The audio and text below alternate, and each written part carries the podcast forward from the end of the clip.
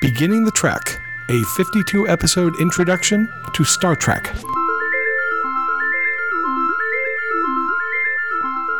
Did we have a start? Oh, we need the start start. There's got to be a start somewhere in there. What we should have is hi, I'm Andy. You know, I'm or hi Andy, hi, Je- just hi Jessica. Hi, Andy. We, you have now seen two episodes of Star Trek, Yes, and I really liked the first one. and you really liked the Corbomite maneuver. And Yeah. now we are about to watch uh, A Taste of Armageddon. We're going to talk a taste of Armageddon. It's going to be great. If you haven't seen a taste of Armageddon, go watch it, turn this off, and then come right back because then it'll be fresh in your brain. The, the original series, Star Trek original series episode, A Taste of Armageddon. All right, let's do that synopsis. For the taste of Armageddon, I've actually got it down to 10 legitimate sentences. So Oh, Yeah. you've already written 10 sentences down. I am ready to do this for the taste of Armageddon. All right, go for it. Let's hear it. Okay, the Enterprise is ordered to shuttle an upset ambassador who is headed to Eminiar 7 on a diplomatic mission. When they get there, the ship is warned away, but of course nobody cares, and Kirk and Spock beam down to the planet anyway. They're shown around by Maya 3, who has a cute little outfit and tells them that Eminiar 7 has been at war with a neighboring planet, Vendikar, for like 500 years. She takes him to the council and they meet Anan 7, who politely informs them that uh, after a scuffle where Spock and uh, Captain Kirk can't tell that anything has happened, but they're now dead. Sarcastic quote fingers from a simulated battle hit, and they're going to be held until they voluntarily walk into a disintegration chamber. And Kirk's like, oh, hell no. And Anan seven pretends to be Kirk and tells Scotty to lower the shields. Scotty doesn't believe the fakeness. And somewhere in there, the ambassador huffily beams down and is also taken prisoner because he's also marked for death. And Kirk and Spock manage to escape and they get to the council chambers. They destroy the computers that are simulating the war. And Kirk tells the council members that they've made this war too easy for themselves and that when they experience the horrors, they'll finally make peace. And then the ambassador volunteers to stay behind and negotiate a peace because he's super good at keeping a calm head and not rubbing people the wrong way. And you didn't interrupt any of that. I, the only thing that I can add to that brilliant synopsis is that the ambassador's name is Fox. Um, yes. But apart from that, wow, that was, you got the names of the planets right. You got the names of, of, of the characters. Uh, you, uh, you nailed it. So, well, to be fair, I did write that one down because I was like, we need, I need to be at least a little bit more professional because I realized in listening to uh, just the past one that we did, uh, I gotta, I gotta know my stuff a little bit too. Yeah, and and you know what? I think I do too. All right. I accept that challenge. Uh the 10 sentence challenge. Yeah. So um maybe we'll switch off doing these synopses. Yeah. And Yeah. uh you wrote down literally you wrote down 10 sentences. We'll have to figure out what to do if we get to a two-parter. Like, then you get 20, right? How did we start the last time? We just started talking, right? We did. Um Did you like that? and what you said was it was so great. I loved what you said was let's talk episode. Okay. Yeah. So let's talk episode. Let's talk a taste of Armageddon. let's talk a taste of Armageddon. So, Jessica, tell me what you saw. Uh, this one was exceptionally cerebral to me, almost overly so. I have a hard time believing that when they get there, they're warned away because this civilization has been at war with another planet for more than 500 years, but they're so moral about it that they don't want anybody else to get involved. And then it goes on to show that the people who are theoretically getting killed in these simulated war games actually just volunteer themselves to go into a disintegration chamber. And I found that just incredibly unlike, not just unlikely, just really a little bit jumped the shark was how I found that. However, on the flip side, I really, really enjoyed the thought exercise. And I can see how other people who want a shoot 'em up action thing, this, this one's not going to be that at all. Yeah, it's it, this is definitely uh, it's it's not that. In fact, there are moments of action, um, but it, apart from the big fight scene with Kirk and the two and the two guards, Right. Um, most of the action happens pretty quickly, um, which makes perfect sense for this this very orderly society of people that you know they they just do what they're told. Um, it's interesting that, that so so let me start with you're having a hard time believing yes. these the motivation. Um, so I'm watching the episodes right along with you. Okay. Uh, but of course, I've seen this many, many times. Sure.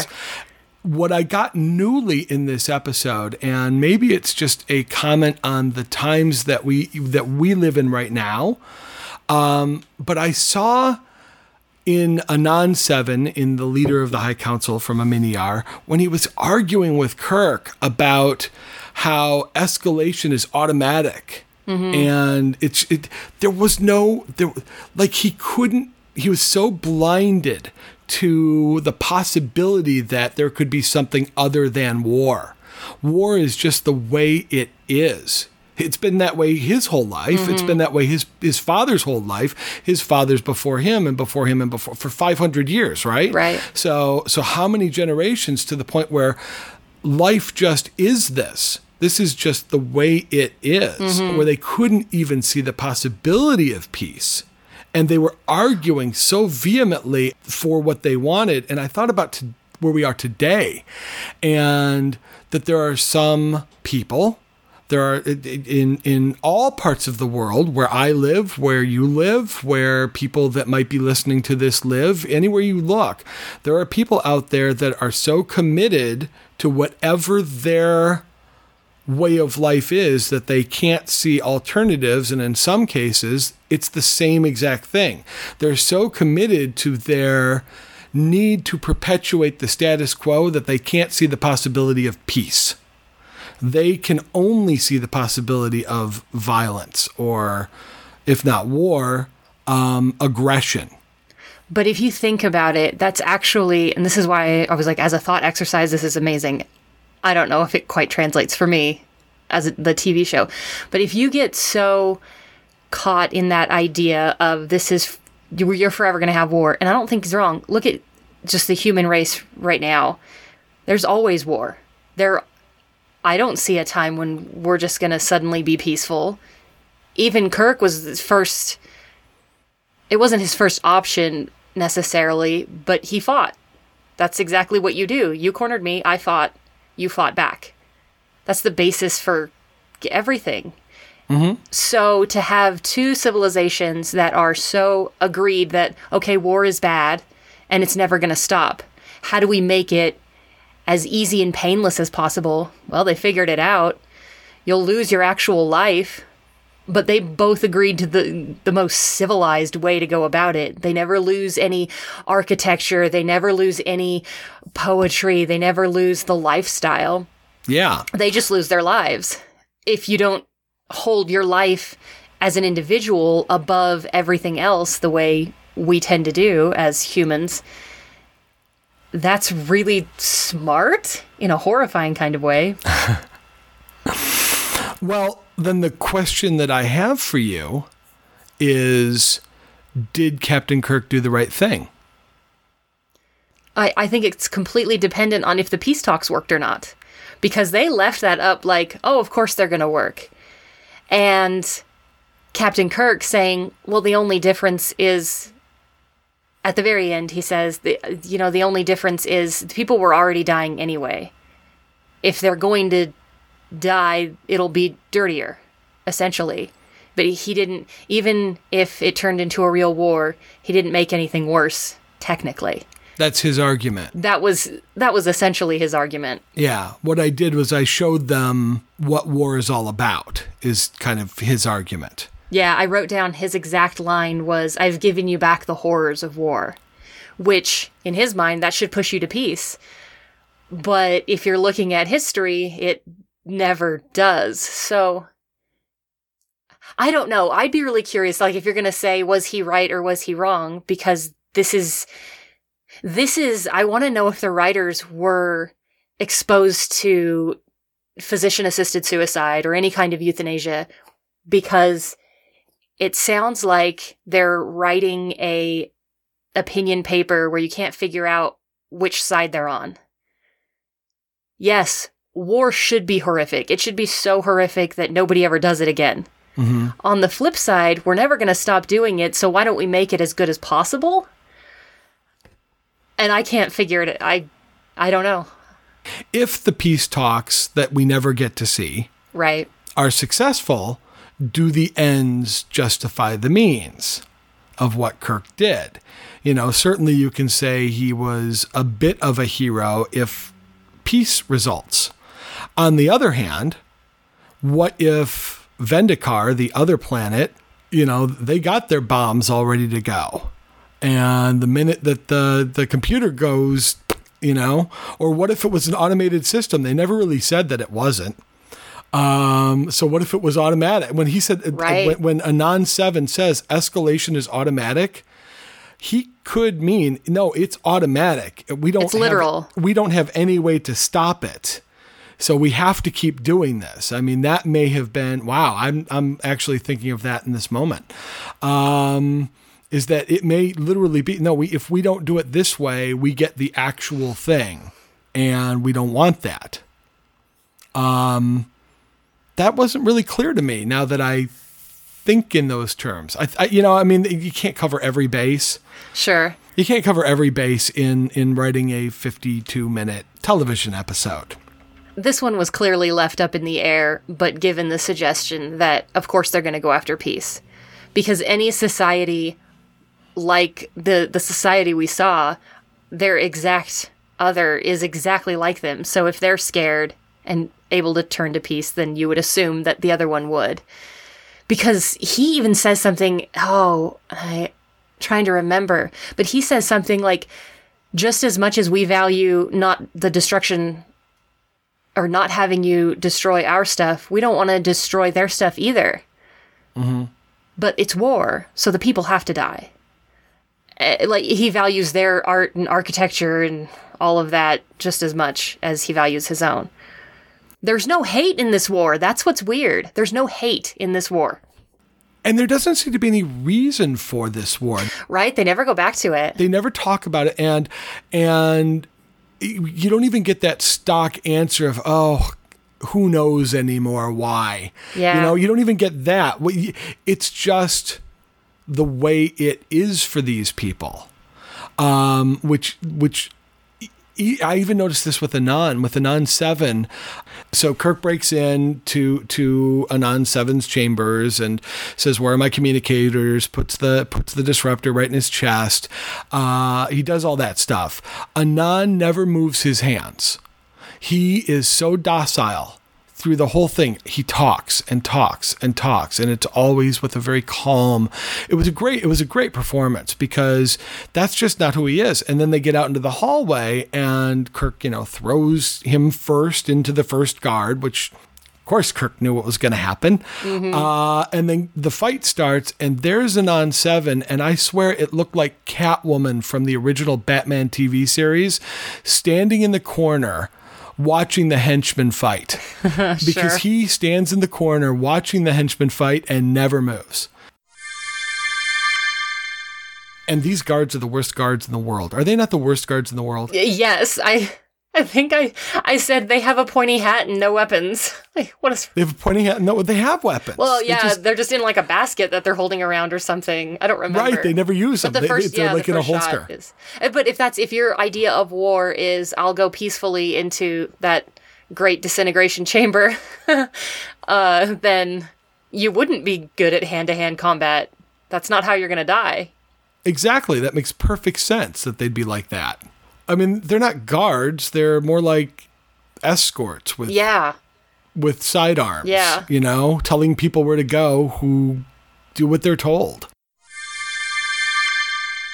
I did make this interesting comparison in my head. What they did with war is a little bit what we as humans have done with food in developed countries at least is we've made it so that you never ever have to hunt or touch blood or see the animal's face. You don't have to really, I don't have to go and dig up and get dirty to get my carrots.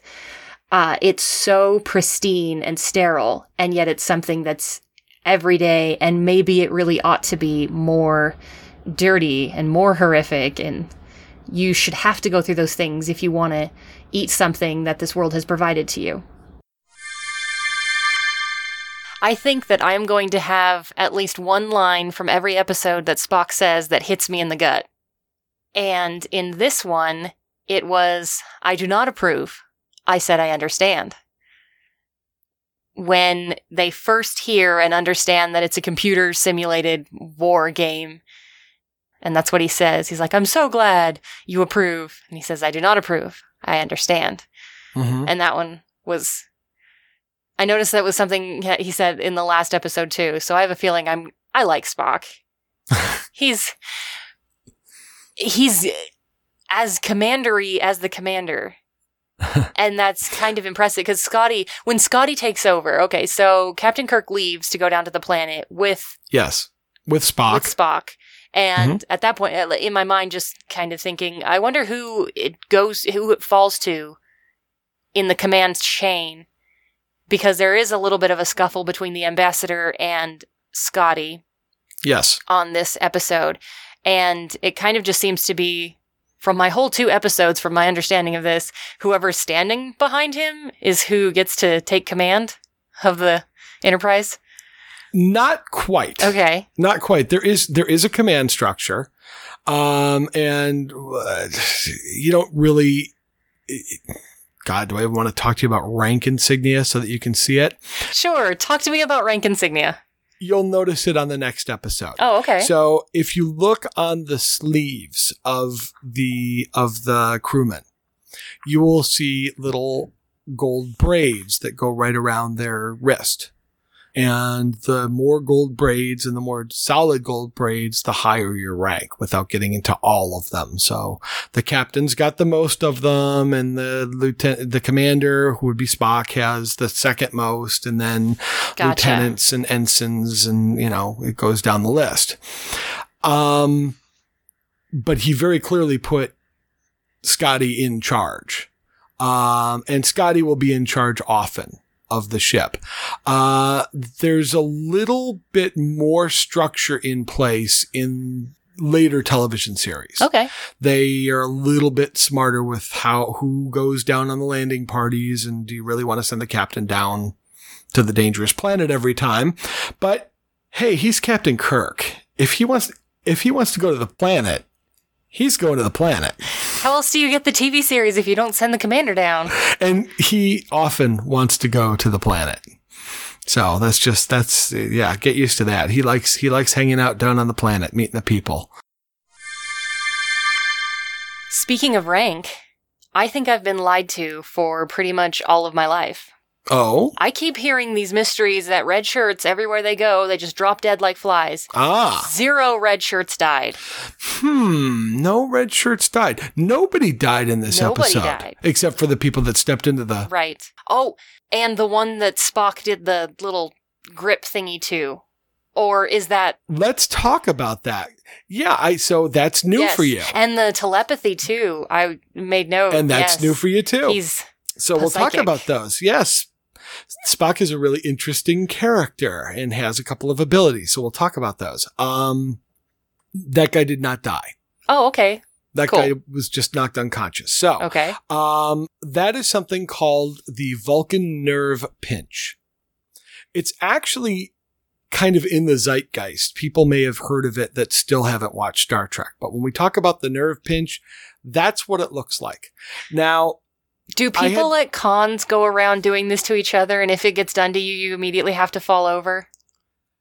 not at the last con that I went to, but I've I've seen I've seen that. Because that just Uh, sounds like good fun. The Vulcan nerve pinch was an idea that's that Leonard Nimoy came up with during the filming of an episode that we're we're not going to watch. I love this episode. I love if you got that, I love them all. really? They're all my babies. They're all your babies. Yes. So I, I love this episode. It's an episode called The Enemy Within. And in that episode, at one point, um, Spock needs to subdue Kirk. There's a fight scene that was originally written. And Leonard Nimoy said, you know, I don't think this is what Spock would do. Spock's not going to get into a heavy duty fight. He would have like some move. And so he and William Shatner work this thing out. And when it happens Mhm. and Spock steps up behind Kirk and does that nerve pinch, what sells it is the expression on Kirk's face. William Shatner gives this expression of something horrible has just happened to me. And then he just collapses. And it's so well done. It's, it, it's worth going to watch. The Enemy Within is the name of the episode. It's a first season, uh, uh, original series episode. Happens very early on and it's a lot of fun. Is that that's not something you can teach? You couldn't. It's not finger placement and human muscles. It's an innate ability to just Spock or all. Oh, what is Spock? Vul- Vulcans. Vul- yes. Spock is a Vulcan. Yep. So, so yeah, it's, it, Vulcans have the ability to learn how to do that. And Kirk will often say something like, you're going to have to teach me that. And Spock will usually say, I've tried. Uh, so, so it's a, it's a running gag also is that, no, sorry, only Spock gets that. Right. Um, the other thing that you got to see him do was was a little bit telepathy going on, and this was a little different than what he normally does. He has the ability to do something called mind melding. And what happens is he touches the face of somebody hmm and then kind of reaches into somebody's mind and, and they share thoughts and consciousness. So this is a variation of it where he's trying to project a thought through that wall. They only use this one. It's a, it's a incredible power, which I think if they had really used it a lot, it would kind of make the Vulcans a little, a little too Powerful. powerful. Yeah. They do explore that, that technique one more time in an episode called By Any Other Name. hmm Uh, also my favorite episode, one, one that I totally love. Um, and in by any other name, he attempts to do the same thing, to reach through the door to the guard, to give him the impression that they have escaped. And it does not go well for Spock. It's a different kind of alien and it does not go well. And that may be why he says, I'm not doing that again. Uh, That that makes a lot of sense, actually. But as far as the mind meld goes, they will use that, and you'll get to see that in a, in a couple of episodes. Um, you'll get to see that technique. Um, it's a sharing of information. It's a different way of communicating, and it's really totally cool. hmm Uh, so yeah, Spock, you're you're really starting to dig the Spock character, huh? Very much, yeah. Well, what about okay? If you, let's just compare Captain Kirk in the original series to Captain Kirk in the new movies. Kirk and Spock and Scotty and actually all of the characters seem to be more mature. And I don't know if that's because the actors are actually older and they cast younger now, just in general, or if that's me looking at the style of it and thinking the style of it is so very old that I think that these characters and the actors themselves are older and more mature. Maybe you're getting older. Oh no, that can't be it. I don't think that's it. No, that's not it. I'm sorry. I, I, I don't even know why I would say. Why would you ever? sorry, that was that was I. The actors themselves are they younger when they start out? Like the new Spock looks way younger than original Spock. Um, maybe it's because I'm older now myself, but Chris Pine, Zachary Quinto, the, the, the new movies crew sure does seem younger, less mature, less together. Now that could be character. That could be just the style. There's a maturity. There's a, there's a, ah, what's the word? There's a, there's a, there's, there's kind of like a responsibility behind these characters on the show, on the TV series to me. Like, like I get the feeling that they're actually doing it. it isn't even corresponding naturally with age because I thought the same exact thing of Star Wars. And Princess Leia always seemed insanely mature. Yes. And you look at her and she's. Was she something like 18? 20? I, I don't think she was 18, but she was. I I, I don't She know very- exactly how old she was, but she was young. She was every she- bit as young as sure. Yeah, I, right. I I don't think that that changed. But you're right. Princess Leia had a level of maturity that that You know what it is?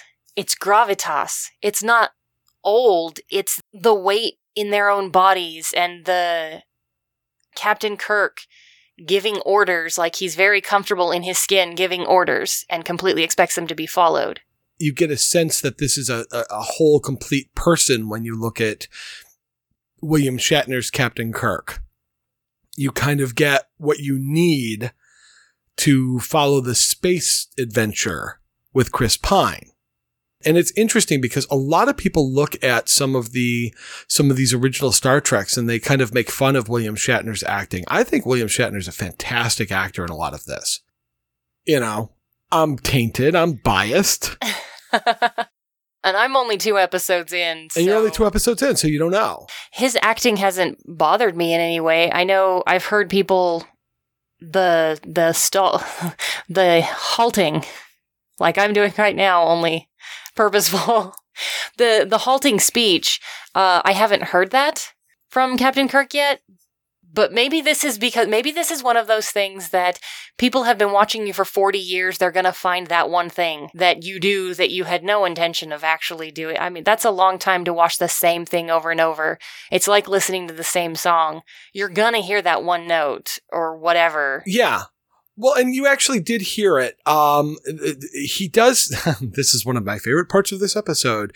I call it the Kirk speech, and he does these occasionally. Not at the end of every episode, but certainly he did it at the end. You know, the whole death, disease, war. You know, famine. That's what war is, and on. That's what makes it a thing to be avoided. You know, that beautiful speech that he gives, where he basically is teaching us everybody this is what the message is, folks. Uh, and I think that this is one of my, my favorites. And there's a lot of dramatic pauses during that speech. Yes. And when you overdo it, like I am right now, it kind of gets a little mocky and we, and, you know, over time, it's, it's a term of endearment. You know, I mean, we could say what we want about William Shatner, but we all love what he, he created the first, really the first captain for Star Trek. Mhm. He was the man that, that created the model. He was the model of guts and glory paired with thoughtful peace wanting with a other half standing next to him that was fully rational and only logic. And I think that that is incredibly interesting. And I, I think that that's probably, if you started to watch the show for another reason, that would be what kept you watching the show. Maybe, right? There's something really nice about the dynamic that Kirk is starting to develop, and you got to see it both with him Mm-hmm. in this episode and a little bit in the last episode in the Corbomite maneuver, where he did things like he asked why, you know, where, where Spock said, why do you continue to ask me for advice when you already know what you're going to do? Think, you know, little, little jibes like that. Mm-hmm. But really, in the last episode, you saw the heart side of Kirk in his relationship with McCoy, with the doctor. Mm-hmm. And this time you got to see the brain side of the relationship with him and Spock. Those three will become a triangle through this entire show that you'll, you'll start to see the heart, the brain, and the, and the command, you know, the, the, the thing that pulls it all together. Sure. Um, I also got to see Scotty say, "The haggis is in the fire for sure." is that not one of the coolest lines ever? Yes, I thoroughly enjoyed it. So that is, you, know, you get your favorite line each episode. Mhm. That is certainly one of mine. What is it? The haggis is in the fire for sure. Uh, wh- what are the odds that an accent is going to survive in a future version of Earth being all mixed up and everything? But I love that they have done that. Mm-hmm. That it's it's a representation. Speaking of representation, yet again, there was like one line from Uhura. However, we did have the sexy alien lady straight off the bat. Let's talk about Maya 3. Let's talk about her and what she was as a character. I am Mhm. dying to hear, and you're right. Uhura doesn't get much in this. She's we got we got some stuff coming up in the next episode. Yay! I just Um, I want her to be the like the a part of the triangle. That's awesome. she she will get her and and we'll when we talk a little bit uh, i want to wait a couple of episodes so that you get to see some stuff with her featured in it it's coming Okay. um Cool. and then we'll talk a little bit about her about nichelle nichols the woman that played uhura and some of her journey through star trek uh she had a very has had a very interesting journey. She is like the queen of Star Trek for us now. She walks around that convention and we all just pay homage. That's awesome. Mea 3. Mea 3. I want to know what did you think of her as a character? I thought that she was very pretty. hmm I thought that she was very sweet. And I was surprised that her sweetness didn't come off entirely like naivety, because she does say later on that this is something she very much believes in. She doesn't want a city destroyed. She doesn't want to go through plagues and famines and, and smoke rising and ashes. Like, just, she would rather go to that disintegration chamber and let it happen. There could have been more fear, especially as like the captain grabs her and shoves her along and some of the scenes. Mm hmm Uh, I really liked her outfit. I kind of want whatever that half tunic, cute. That that is a very Overwrap nice thing? little Really yeah. That was a very nice thing she was wearing. Yes. Yeah, After the conversation we had about the Corbomite maneuver, I really you know it was it, because I've got these first few episodes kind of like in a particular order because they introduce certain elements a piece at a time and you get to meet the characters.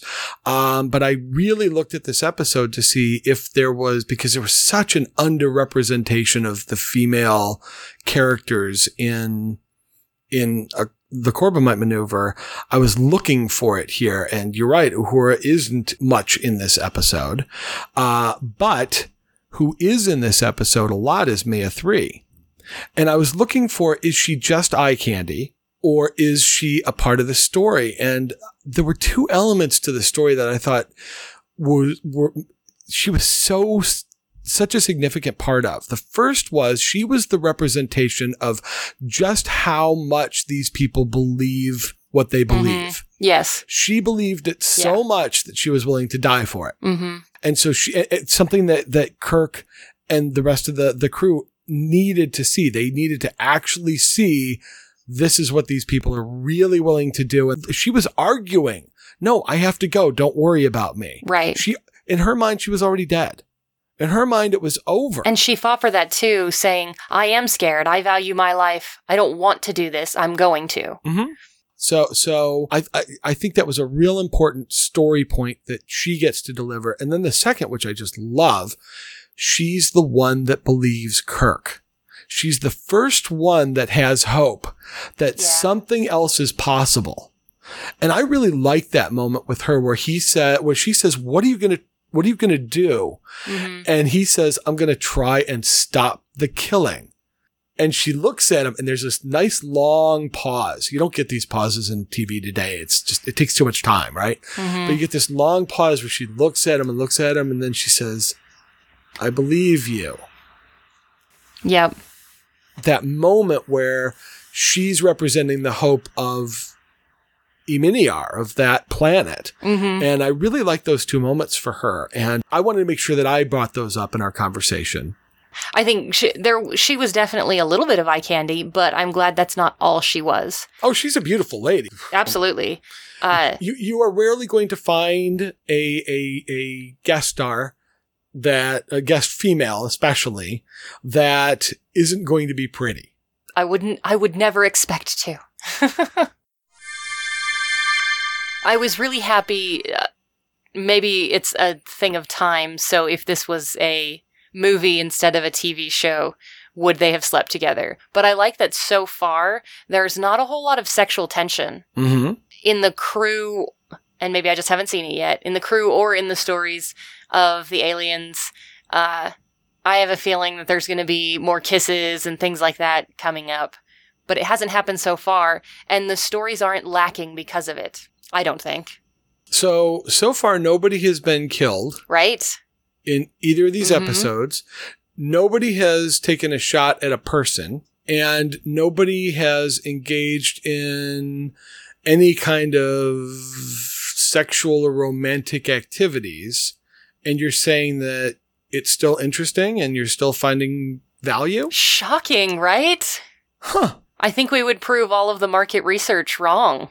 Just me and you right here. And you weren't born in the 1950s. It's amazing, right? How about that? How about that? it, it really is a testament to what good storytelling and good characters are. It, you you hit the nail on the head. If you if you present a great story that that holds your interest Mhm. and you tell it with characters that are believable hmm and and that have authenticity to them, that's that's what you need. You don't need you don't even need the best special effects in the world. No, I'm fine with puppets. Uh, if you can get a main character to interact with a puppet, I'm totally. I'll believe that puppet's real. I will. Th- There you go. And, Yeah. and and even one of the things that happened. So at the end of this episode, when when Spock is looking at all the different computers, and you know he kind of goes through this one's attack, this one's defense, this one is the casualties, this one is the key. If you destroy this one, Right. they'll all go. And then, of course, you know, Kirk uses his phaser. The one time he uses his actual phaser is to destroy the computer.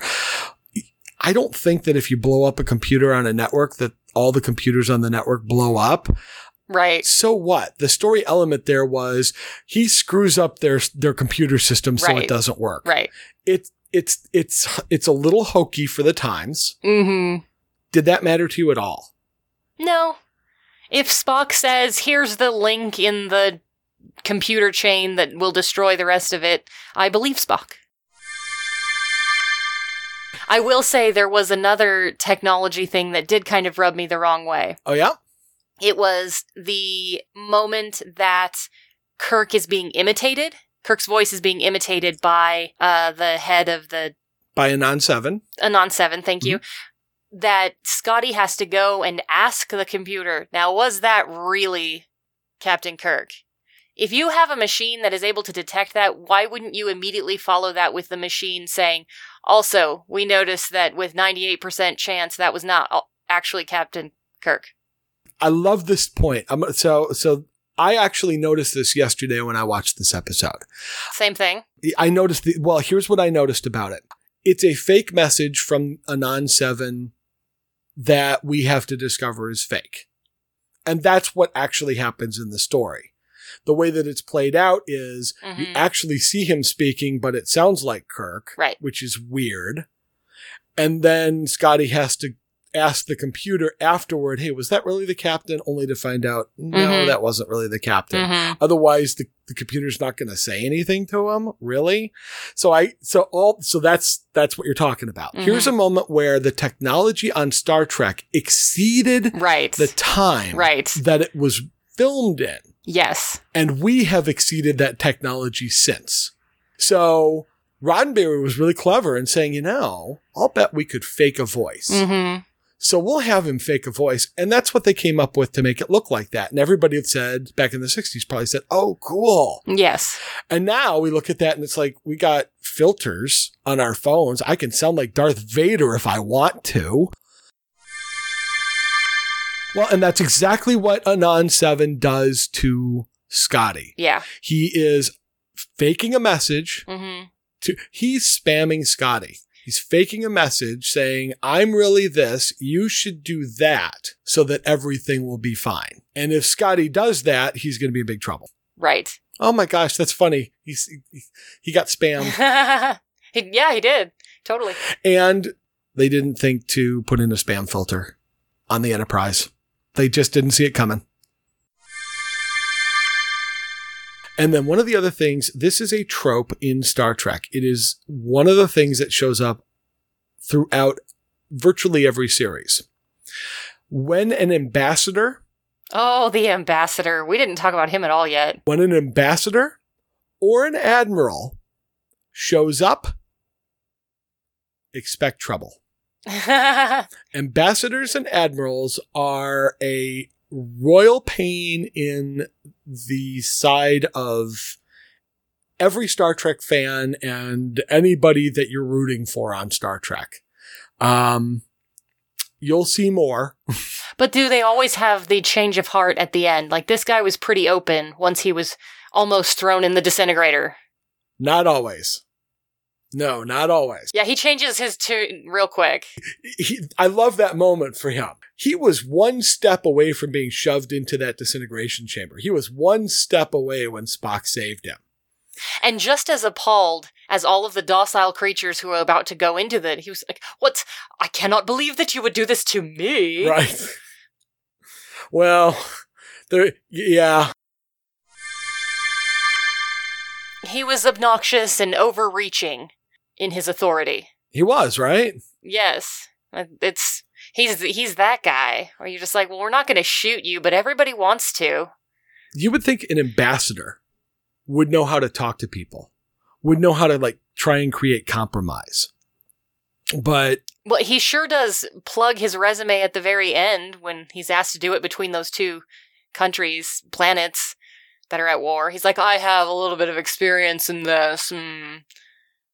That's what he sounded like to me, at least. what if there is no Vendikar?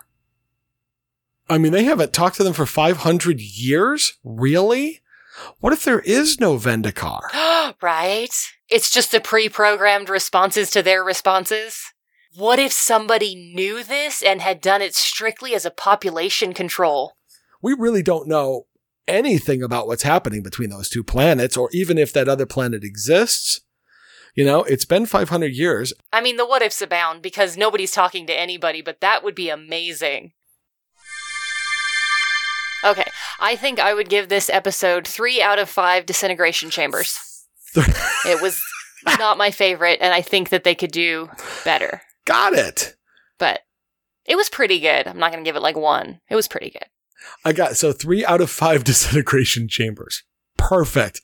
Perfect. well, um, one of my favorite elements of the show is the Kirk speech at the end where he, you know, gives us that dramatic speech telling us all, if, if you missed it, folks, here was the message. So, um, for those of you that would like to see a couple of more Kirk speeches, ones that we're not going to see during our uh, beginning the Trek. If you want to go and see them, an episode called The Omega Glory. Now, it's a hard episode to get through a lot of it, but the Kirk speech is awesome at the end of that episode. and uh, another great one uh, that you might want to go see is Return to Tomorrow.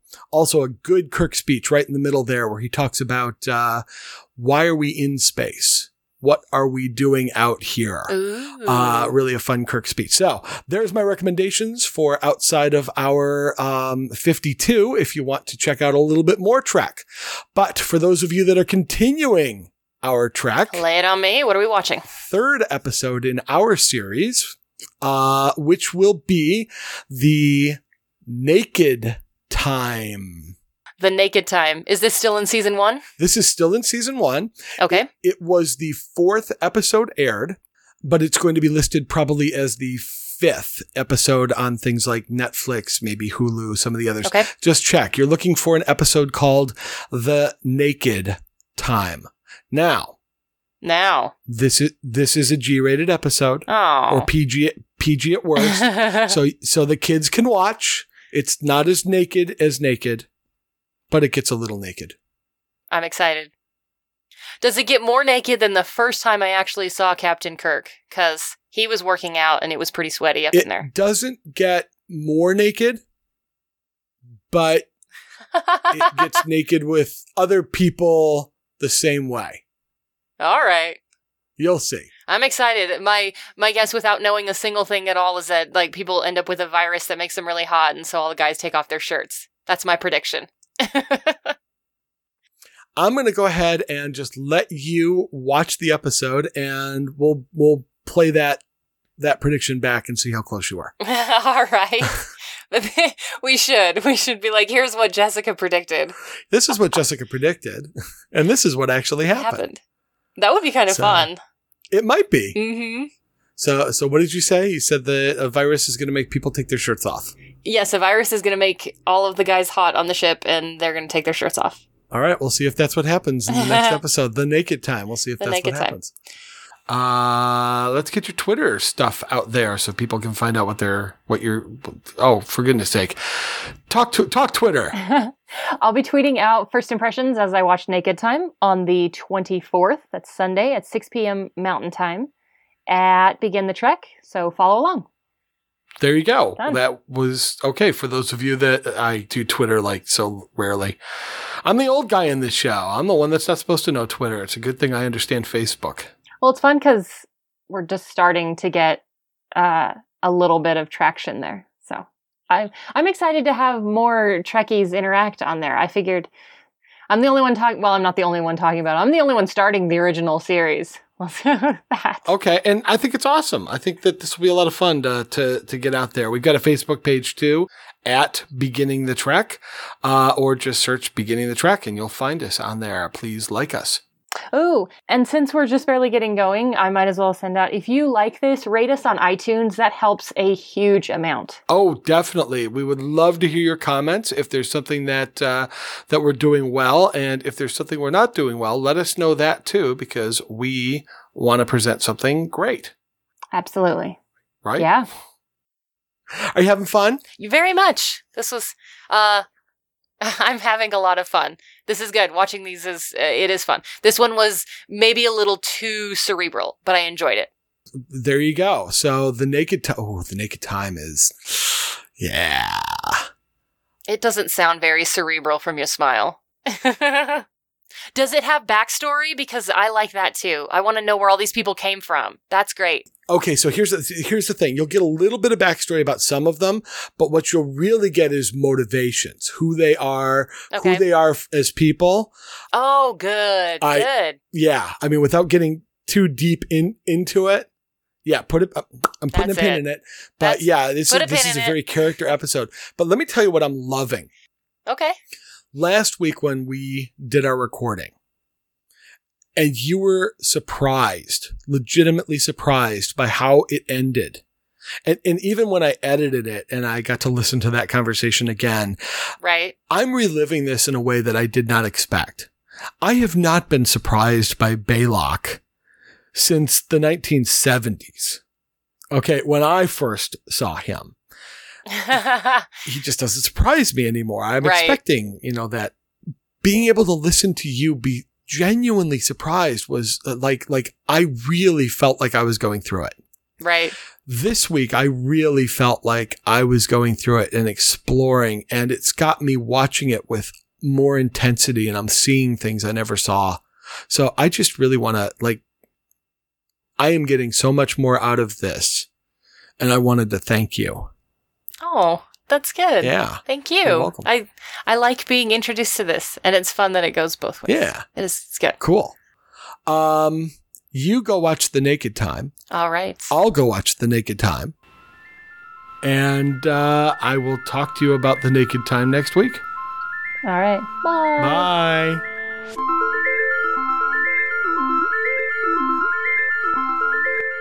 It's really hard not to respond to the naked time and be like, "We'll go do some naked time." I'm like, I can't say that. That's no, I can't. You can say whatever you want. Consummate professionals. That's what we are.